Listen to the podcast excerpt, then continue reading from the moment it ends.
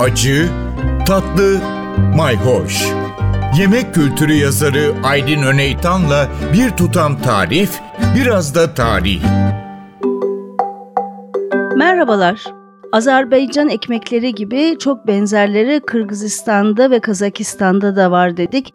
Baharatlı tereyağı ile yapılan bizdeki kat kat katmer gibi olan açmanın aynısı katlama olarak Kırgızistan'da var. Yani katlama.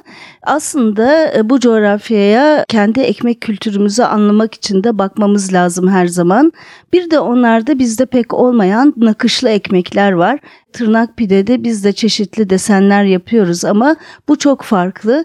Yuvarlak tabak şeklinde bir ekmek düşünün. Kenarları iyicene yüksek pofuduk ve oraya da sanki kenar süsü yapar gibi tırnak tırnak süsler yapılmış. Ortası ise dümdüz ve yassı çiçek gibi desenler var. Bunun için özel kalıplar da var. Hem çivili hem de bastırıyor, ortadaki hamuru düzlüyor. Bu şekilde yapılan çok enteresan ekmekler var. Önümüz Nevruz aslında Nevruz'da yapılan bir de şirin çörek var ki Azerbaycan'da o da ayrıca anlatmaya değer. Onun da size Nevruz zamanı tarifini veririz.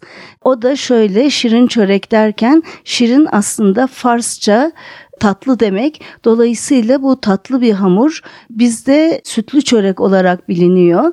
Zaten orada da tarifleri verirken çay kaşığı demiyorlar bizim gibi veya tatlı kaşığı demiyorlar, çörek kaşığı diyorlar.